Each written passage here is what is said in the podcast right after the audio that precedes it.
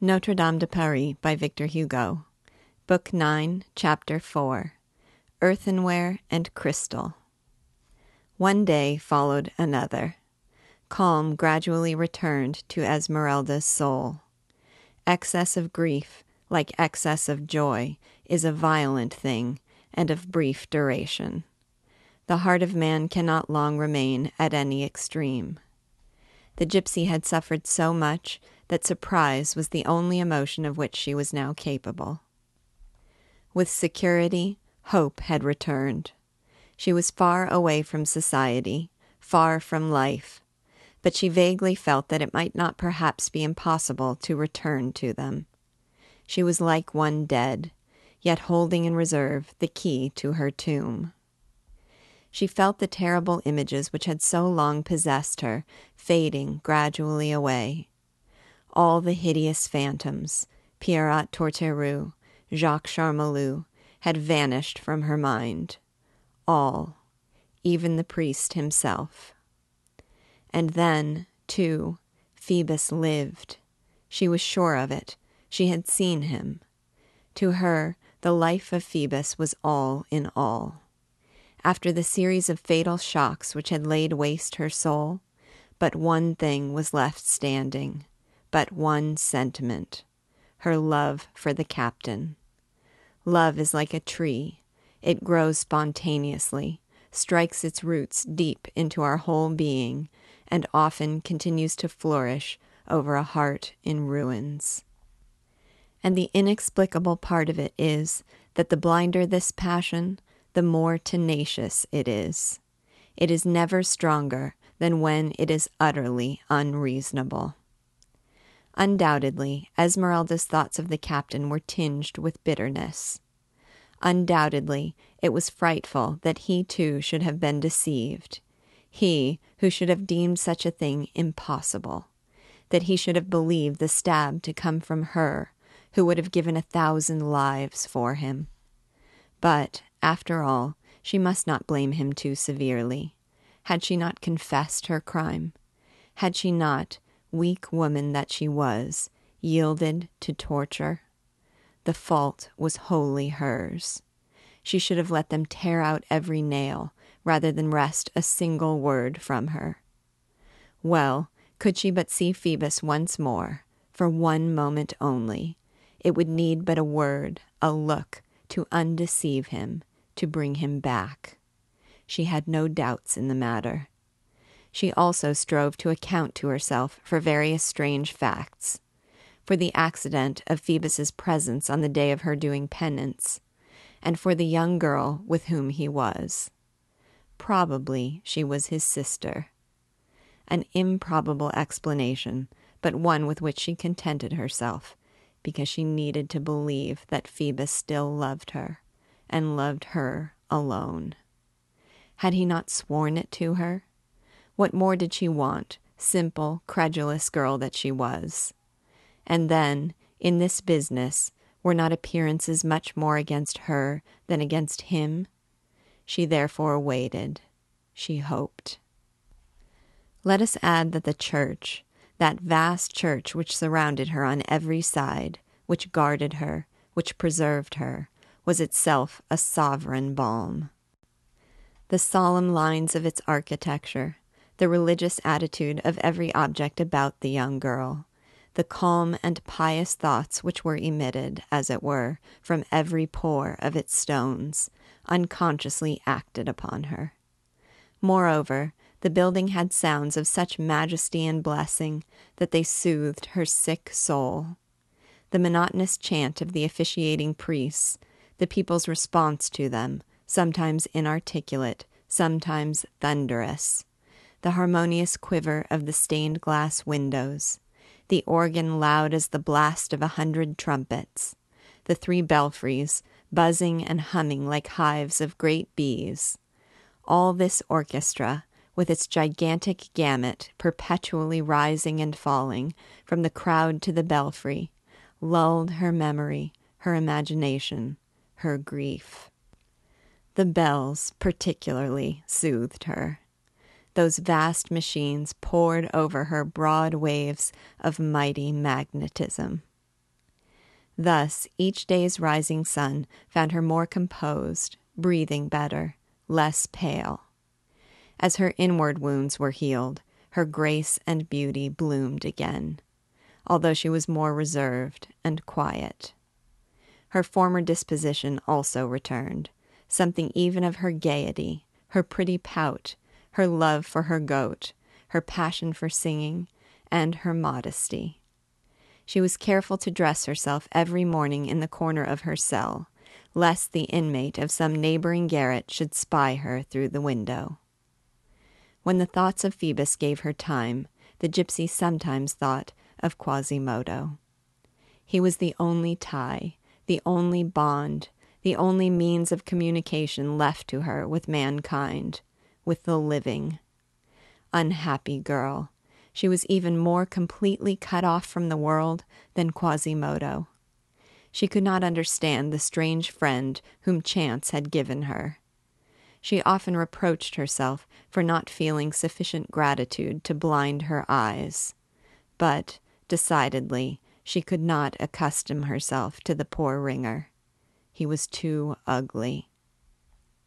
She had left the whistle which he gave her on the floor. This did not prevent Quasimodo from appearing now and then during the first few days. She did her best not to turn away with too much aversion when he brought her the basket of food or the jug of water. But he always noticed the slightest movement of the kind and would then go sadly away. Once he came up just as she was fondling Djali. He stood for a few moments, considering the pretty group of the girl and the goat. At last he said, shaking his heavy, clumsy head, My misfortune is that I am still too much like a human being. I wish I were wholly an animal, like that goat. She looked at him in surprise. He answered her look. Oh, I very well know why. And he withdrew. On another occasion he appeared at the door of the cell, which he never entered, as Esmeralda was singing an old Spanish ballad, the words of which she did not understand, but which had lingered in her memory because the gypsies had rocked her to sleep with it when a child. At the sight of his ugly face, coming so suddenly upon her in the midst of her song, the young girl stopped short with an involuntary gesture of alarm. The wretched ringer fell upon his knees on the door sill and clasped his great misshapen hands with a beseeching air. Oh, he said sadly, I pray you, go on, and do not drive me away. She was unwilling to pain him, and, trembling though she was, resumed her song. By degrees, however, her terror subsided, and she gave herself up entirely to the emotions aroused by the slow and plaintive music. He remained on his knees, his hands clasped as if in prayer, attentive, scarcely breathing, his eyes riveted upon the gypsy's sparkling orbs. He seemed to read her song in her eyes. Another day he came to her with a timid, awkward air. Listen to me, he said with an effort. I have something to tell you. She signed to him that she was listening. Then he began to sigh, half opened his lips, seemed just about to speak, looked at her, shook his head, and retired slowly, pressing his hand to his head, leaving the gypsy girl utterly amazed. Among the grotesque images carved upon the wall, there was one of which he was particularly fond, and with which he often seemed to exchange fraternal glances. The girl once heard him say to it, Oh, why am not I of stone, like you? Finally, one morning Esmeralda ventured out to the edge of the roof, and looked into the square over the steep top of Saint Jean le Rond. Quasimodo stood behind her. He stationed himself there to spare the girl as far as possible the annoyance of seeing him. All at once she started. A tear and a flash of joy shone together in her eyes. She knelt on the edge of the roof and stretched out her arms in anguish towards the square, crying, Phoebus, come, come. One word, only one word, for the love of heaven. Phoebus, Phoebus. Her voice, her face, her gesture, her whole person wore the heart rending expression of a shipwrecked mariner making signals of distress to a ship sailing merrily by in the distance, lit up by a sunbeam on the horizon. Quasimodo bent over the parapet and saw that the object of this frenzied entreaty was a young man, a captain, a handsome knight, glittering with arms and ornaments, who pranced and curvetted through the square on horseback, waving his plumed helmet to a lovely damsel smiling from her balcony. However, the officer did not hear the unhappy girl's appeal. He was too far away. But the poor deaf man heard it. A deep sigh heaved his breast. He turned away. His heart swelled with suppressed tears. His clenched fists beat his brow, and when he withdrew them, each of them grasped a handful of red hair. The gypsy paid no heed to him. He gnashed his teeth and muttered, Damnation! So that is how one should look. One only needs a handsome outside. Meantime, she remained on her knees, crying with great agitation. Oh, now he is dismounting from his horse. He is going into that house. Phoebus! He does not hear. Phoebus! How cruel of that woman to talk to him at the same time that I do. Phoebus! Phoebus! The deaf man watched her. He understood her pantomime. The poor bell ringer's eye filled with tears, but he did not let a single one flow. All at once he plucked her gently by the hem of her sleeve. She turned. He had assumed a tranquil air, and said, Shall I go and fetch him? She uttered a cry of joy. Oh, go, go, run, quick! That captain, that captain, bring him to me. I will love you. She clasped his knees. He could not help shaking his head sadly. I will bring him to you, said he in a faint voice. Then he turned his head and hurried quickly down the stairs, choked with sobs. When he reached the square, he saw nothing but the fine horse tied to the post at the door of the Gondelaurier house. The captain had already entered. He raised his eyes to the roof of the church. Esmeralda was still in the same place, in the same position. He shook his head sorrowfully, then leaned against one of the posts before the Gondelaurier porch, determined to await the captain's coming. Within the house, it was one of those gala days which precede a wedding. Quasimodo saw many people go in and none come out. From time to time he looked up at the roof. The gypsy girl was as motionless as he. A groom came, unfastened the horse, and led him into the stable. The whole day passed thus Quasimodo against the pillar, Esmeralda on the roof, Phoebus, doubtless, at the feet of Fleur de Lis. At last night came, a moonless night, a dark night. In vain Quasimodo fixed his eyes upon Esmeralda. She soon ceased to be anything more than a white spot in the dusk. Then she vanished. Everything faded out. All was dark. Quasimodo saw the front windows of the Gondelaurier mansion lighted up from top to bottom. He saw the other windows on the square lighted, one by one. He also saw the lights extinguished to the very last, for he remained at his post all the evening.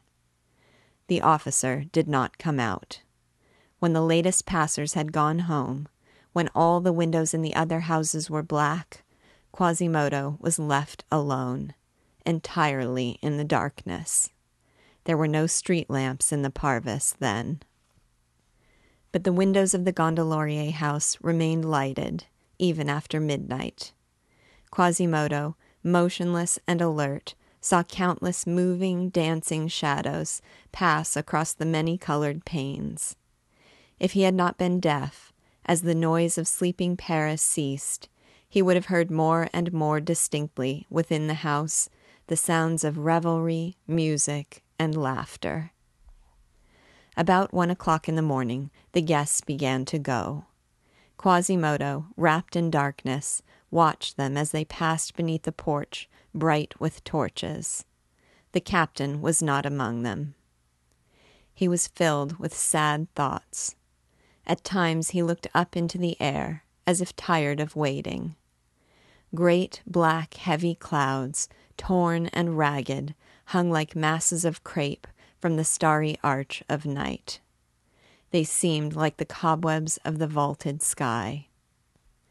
In one of these upward glances, he suddenly saw the long window of the balcony, whose stone balustrade was just over his head, mysteriously open. Two persons passed out through the glass door, closing it noiselessly behind them. They were a man and a woman. It was not without some difficulty that Quasimodo succeeded in recognizing in the man the handsome captain, in the woman the young lady whom he had that morning seen wave a welcome to the officer from that self same balcony. The square was perfectly dark, and a double crimson curtain, which fell again behind the door as it closed, scarcely permitted a ray of light from the room to reach the balcony. The young man and the girl, as far as our deaf man could judge without hearing a single one of their words, seemed to give themselves up to a very tender tete a tete. The young girl had apparently allowed the officer to encircle her waist with his arm, and was making a feeble resistance to a kiss. Quasimodo looked on from below at this scene which was all the more attractive because it was not meant to be seen. He beheld that happiness and beauty with bitterness. After all, nature was not mute in the poor devil, and his spinal column, wretchedly crooked as it was, was quite as susceptible of a thrill as that of any other man.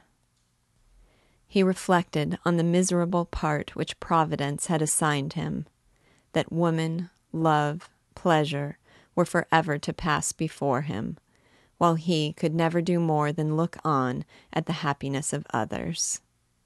But what pained him most in this sight, what added indignation to his annoyance, was the thought of what the gypsy must suffer, could she see it. True, the night was very dark.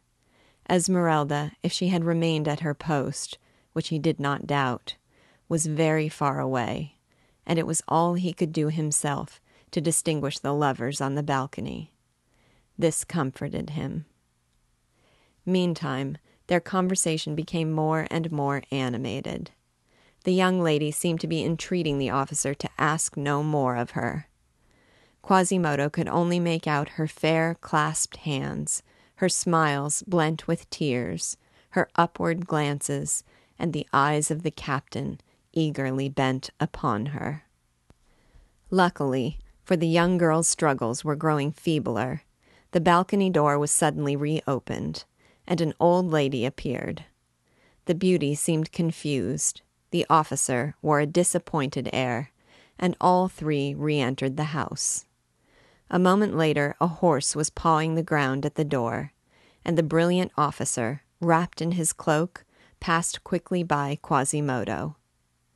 The ringer let him turn the corner of the street, then ran after him with his monkey like agility, shouting, Hello there, Captain! The captain stopped. What can that rascal want? said he, seeing in the shadow the ungainly figure limping quickly towards him. Meantime, Quasimodo caught up with him and boldly seized the horse by the bridle. Follow me, Captain. There is someone here who wishes to speak with you.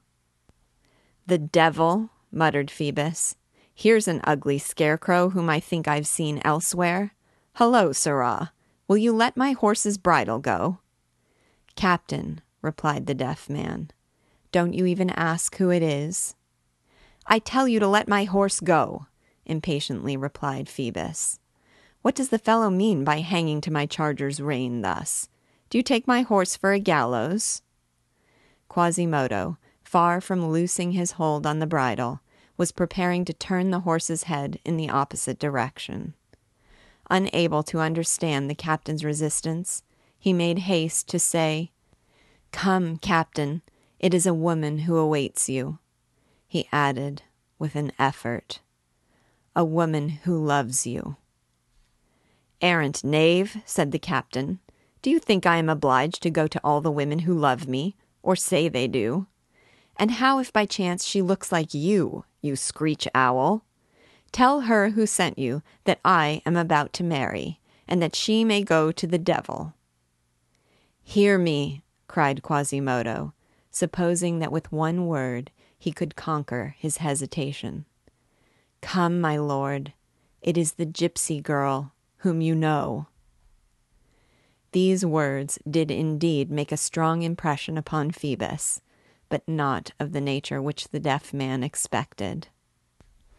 It will be remembered that our gallant officer retired with Fleur de Lis some moments before Quasimodo rescued the prisoner from the hands of Charmolue. Since then, during his visits to the Gondelaurier house, he had carefully avoided all mention of the woman, whose memory was painful to him. And on her side, Fleur de Lis had not thought it politic to tell him that the gypsy still lived. Phoebus, therefore, supposed poor Similar to have died some two or three months before. Let us add that for some moments past the captain had been pondering on the exceeding darkness of the night, the supernatural ugliness and sepulchral tones of the strange messenger, the fact that it was long past midnight, that the street was as deserted as on the night when the goblin monk addressed him, and that his horse snorted at the sight of Quasimodo. The gypsy girl, he exclaimed, almost terrified. Pray, do you come from the other world? And he placed his hand on the hilt of his dagger. Quick, quick, said the deaf man, striving to urge on the horse. This way. Phoebus dealt him a vigorous kick. Quasimodo's eye flashed. He made a movement to attack the captain. Then, drawing himself up, he said, Oh, how fortunate it is for you that there is someone who loves you. He emphasized the words someone, and releasing the horse's bridle, added, Begone. Phoebus clapped spurs to his horse with an oath. Quasimodo saw him plunge down the street and disappear in the darkness. Oh, murmured the poor deaf man, to refuse that. He returned to Notre Dame, lighted his lamp, and climbed the tower. As he had supposed, the gypsy was still in the same place. As soon as she caught sight of him, she ran to meet him. Alone, she cried mournfully, clasping her lovely hands. I could not find him, said Quasimodo coldly. You should have waited all night, she replied indignantly. He saw her angry gesture and understood the reproach. I will watch better another time, said he, hanging his head. Go, said she. He left her. She was offended with him. He would rather be maltreated by her than distress her. He kept all the pain for himself. From that day forth, the gypsy saw him no more. He ceased to visit her cell. At most, she sometimes caught a glimpse of the ringer on the top of a tower, gazing sadly at her. But as soon as she saw him, he disappeared. We must own that she was but little troubled by this wilful absence of the poor hunchback. In her secret heart, she thanked him for it. However, Quasimodo did not lie under any delusion on this point. She no longer saw him, but she felt the presence of a good genius around her. Her provisions were renewed by an invisible hand while she slept. One morning, she found a cage of birds on her window sill. Over her cell there was a piece of carving which alarmed her.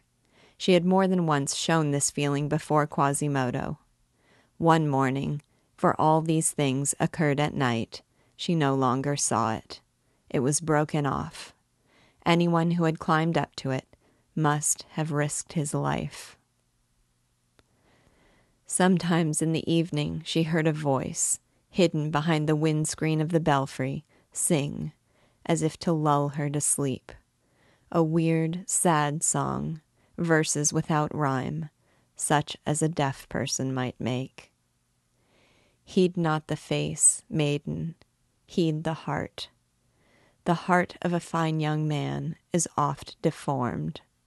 There are hearts where love finds no abiding place. Maiden, the pine tree is not fair, not fair as is the poplar tree, but its leaves are green, in winter bare. Alas, why do I tell you this? Beauty alone has right to live. Beauty can only beauty love. April her back doth turn on January. Beauty is perfect.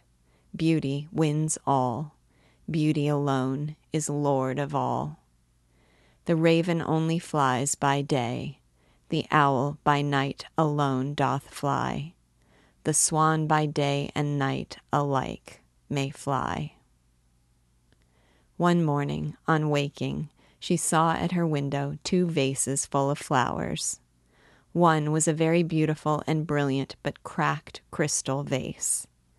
It had let the water with which it was filled escape, and the flowers which it held were withered. The other was an earthen jug, coarse and common, but it had retained all its water, and the flowers were fresh and rosy. I do not know whether it was done purposely, but Esmeralda took the withered nosegay and wore it all day in her bosom. That day she did not hear the voice from the tower singing. She cared but little. She passed her days in fondling Djali, in watching the door of the Gondelaurier house, in talking to herself about Phoebus, and in scattering crumbs of bread to the swallows. She had entirely ceased to see or hear Quasimodo. The poor ringer seemed to have vanished from the church. But one night, when she could not sleep and was thinking of her handsome captain, she heard a sigh close by her cell.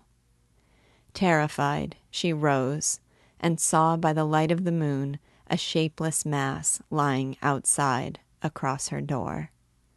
It was Quasimodo sleeping there upon the stones. Chapter 5 The Key to the Porte Rouge Meantime, public rumor had informed the Archdeacon of the miraculous manner in which the gypsy had been saved. When he learned of it, he knew not what he felt. He had accepted the fact of Esmeralda's death. In this way, he made himself perfectly easy. He had sounded the utmost depths of grief. The human heart, Dom Claude had mused upon these matters, can hold but a certain quantity of despair when the sponge is thoroughly soaked, the sea may pass over it without adding another drop to it. Now, Esmeralda being dead, the sponge was soaked. Everything was over for Dom Claude in this world. But to know that she was alive, and Phoebus too, was to endure afresh the torments, shocks, and vicissitudes of life, and Claude was weary of them all. When he heard this piece of news, he shut himself up in his cloister cell. He did not appear at the chapter meetings or the sacred offices. He barred his door against everyone, even the bishop, and remained thus immured for several weeks. He was supposed to be ill, and indeed was so. What did he do in his seclusion? With what thoughts was the unfortunate man battling? Was he waging a final conflict with his terrible passion? Was he plotting a final plan to kill her and destroy himself?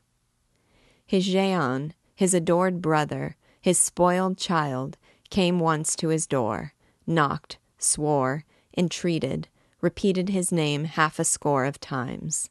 Claude would not open. He passed whole days with his face glued to his window panes. From this window, in the cloisters as it was, he could see Esmeralda's cell. He often saw her, with her goat, sometimes with Quasimodo. He noticed the attentions of the ugly deaf man, his obedience, his refined and submissive manners to the gypsy. He recalled, for he had a good memory, and memory is the plague of the jealous. He recalled the bell ringer's strange look at the dancer on a certain evening. He asked himself what motive could have led Quasimodo to save her. He witnessed countless little scenes between the girl and the deaf man, when their gestures, seen from a distance and commented on by his passion, struck him as very tender. He distrusted women's whims. Then he vaguely felt awakening within him a jealousy such as he had never imagined possible, a jealousy which made him blush with rage and shame. 'Twas bad enough when it was the captain, but this fellow. The idea overwhelmed him. His nights were frightful. Since he knew the gypsy girl to be alive, the chill fancies of specters and tombs, which had for an entire day beset him, had vanished, and the flesh again rose in revolt against the spirit. He writhed upon his bed at the idea that the dark skinned damsel was so near a neighbor. Every night his fevered imagination pictured Esmeralda in all those attitudes which had stirred his blood most quickly. He saw her stretched across the body of the wounded captain, her eyes closed, her beautiful bare throat covered with Phoebus's blood. At that moment of rapture, when he himself had pressed upon her pale lips that kiss which had burned the unhappy girl, half dead though she was, like a living coal. He again saw her disrobed by the savage hands of the executioners, exposing and enclosing in the buskin with its iron screws her tiny foot, her plump and shapely leg, and her white and supple knee. He again saw that ivory knee alone, left uncovered by Torterue's horrid machine. Finally, he figured to himself the young girl in her shift, the rope about her neck, her shoulders bare, her feet bare, almost naked, as he saw her on what was to have been her last day on earth. These voluptuous pictures made him clinch his hands and caused a shudder to run from head to foot. One night, especially, they so cruelly heated his virgin and priestly blood that he bit his pillow, leaped from his bed, threw a surplice over his shirt, and left his cell, lamp in hand, but half dressed, wild and haggard, with flaming eyes.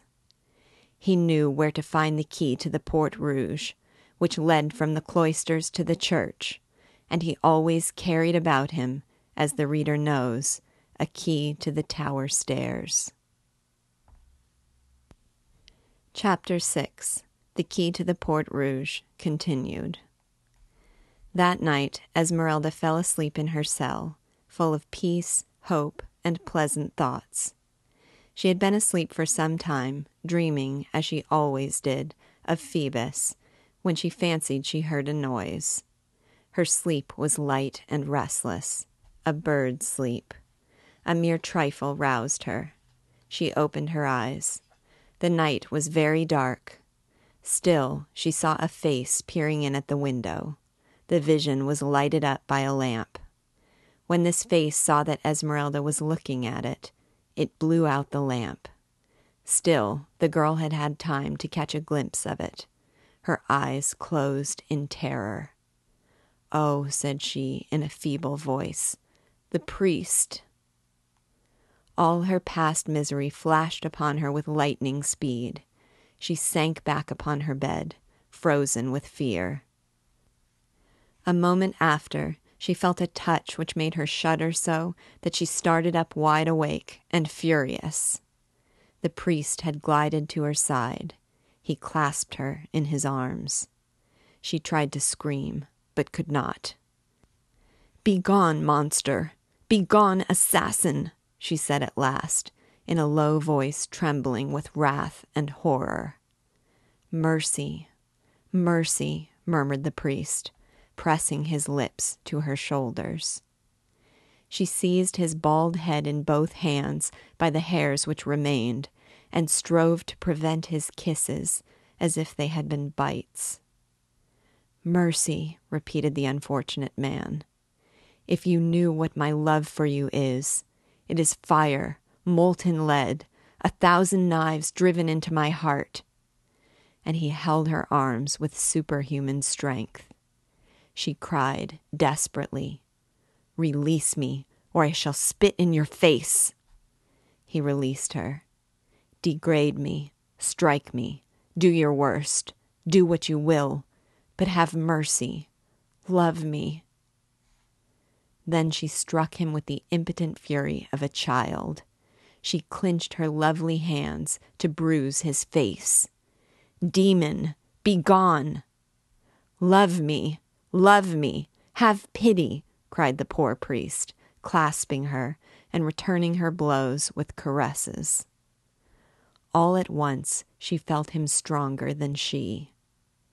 No more of this, he exclaimed, gnashing his teeth. She lay conquered, crushed, and quivering in his arms, at his mercy. She felt a wanton hand wandering over her. She made one last effort and shrieked, Help! Help! A vampire! A vampire! No one came. Djali alone was awakened and bleated piteously. Silence, said the panting priest. Suddenly, in her struggle, as she fought upon the floor, the gypsy's hand encountered something cold and metallic. It was Quasimodo's whistle. She seized it with a convulsion of hope, raised it to her lips, and blew with all her remaining strength. The whistle gave forth a sharp, shrill, piercing sound. What is that? said the priest. Almost as he spoke, he felt himself grasped by a vigorous arm. The cell was dark. He could not distinguish exactly who held him, but he heard teeth chattering with rage, and there was just enough light mingled with the darkness for him to see the broad blade of a knife gleam above his head. He thought he recognized the figure of Quasimodo. He supposed that it could be no other. He remembered having stumbled as he entered over a bundle lying across the outside of the door. But as the newcomer did not utter a word, he knew not what to think. He flung himself upon the arm which held the knife, crying, Quasimodo! He forgot, in this moment of distress, that Quasimodo was deaf. In the twinkling of an eye, the priest was stretched on the floor, and felt a heavy knee pressed against his breast. By the angular imprint of that knee, he knew Quasimodo. But what was he to do? How was he also to be recognized by the hunchback? Night made the deaf man blind.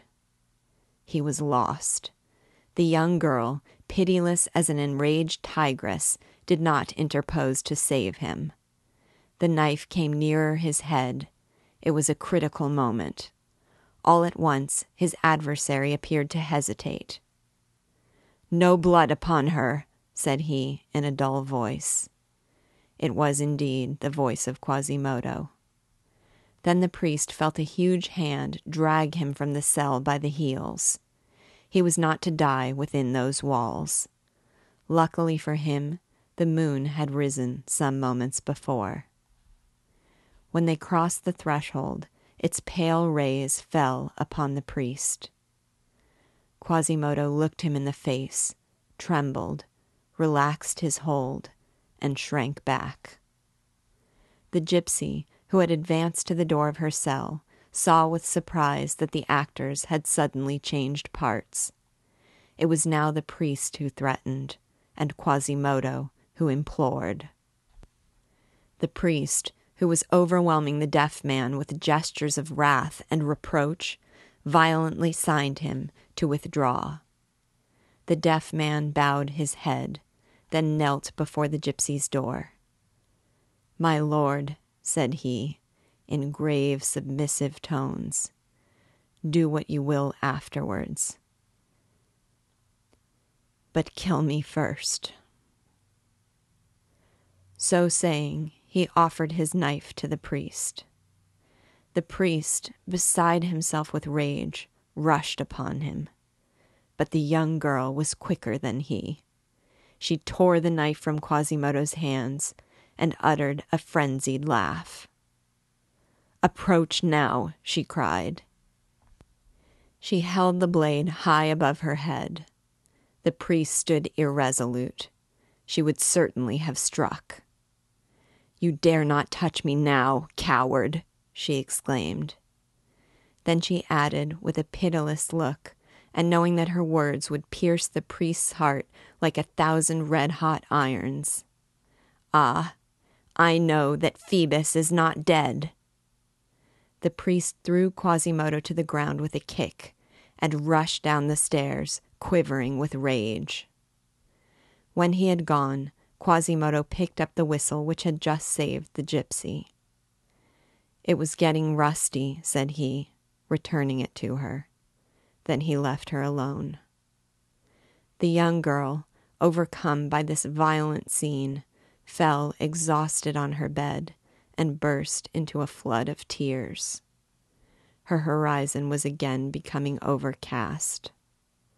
The priest, on his side, groped his way back to his cell. That was sufficient. Dom Claude was jealous of Quasimodo. He repeated musingly the fatal words No one else shall have her.